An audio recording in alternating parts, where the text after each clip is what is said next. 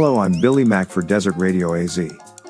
On this date in 1782, the Gnadenhutten Massacre took place, as some 90 Indians who had converted to Christianity were killed by militia men in Ohio, in retaliation for raids carried out by other Indians. Yes, as oppressors, there were some bugs to work out. Come to think of it, I don't think they ever did. Carl von Graefe was born way back in 1787.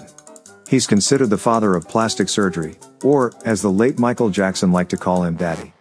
His daughter really did get her looks from her father.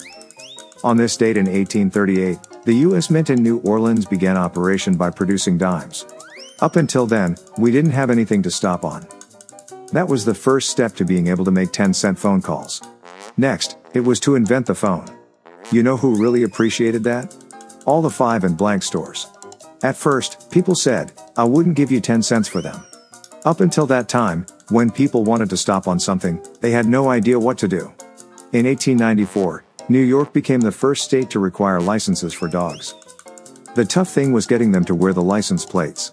Up until that time, if they got into a car accident, there was nothing to suspend. Whether or not dogs should be allowed to drive is another story. They made lousy drivers. On this date in 1913, the Internal Revenue Service began collecting taxes for the first time. This really should be a national day of mourning. Needless to say, the folks at H&R Block were thrilled to finally have something to do. Yes, they began collecting taxes in 1913 and they haven't stopped since. They just keep going and going and going.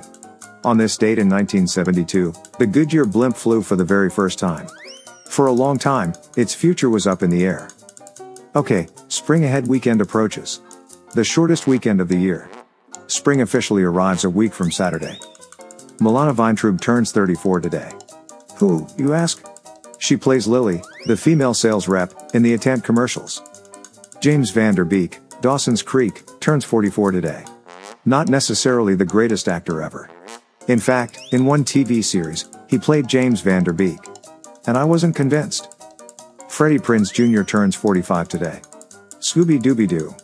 He's been married to Sarah Michelle Gellar since 2002, which, as you know, isn't easy to do in Hollywood. He's probably best known as Fred in the Scooby Doo movies. Aidan Quinn did a lot in his career, but you saw him recently hanging on CBS TV's Elementary. He's 62 today. NBC News anchor Lester Holt turns 62 today. Sports and weather next. Singer Gary Numan turns 63 today. He had a hit years ago called Cars, and then went on to only have a hit called Cars. Mickey Dolenz celebrates his 76th birthday today. His goal is to outlive everyone who remembers who the Monkees were. Former Yankee pitcher Jim Bouton turns 82. Jim rocked the baseball world by writing the first tell-all book about baseball, Ball 4.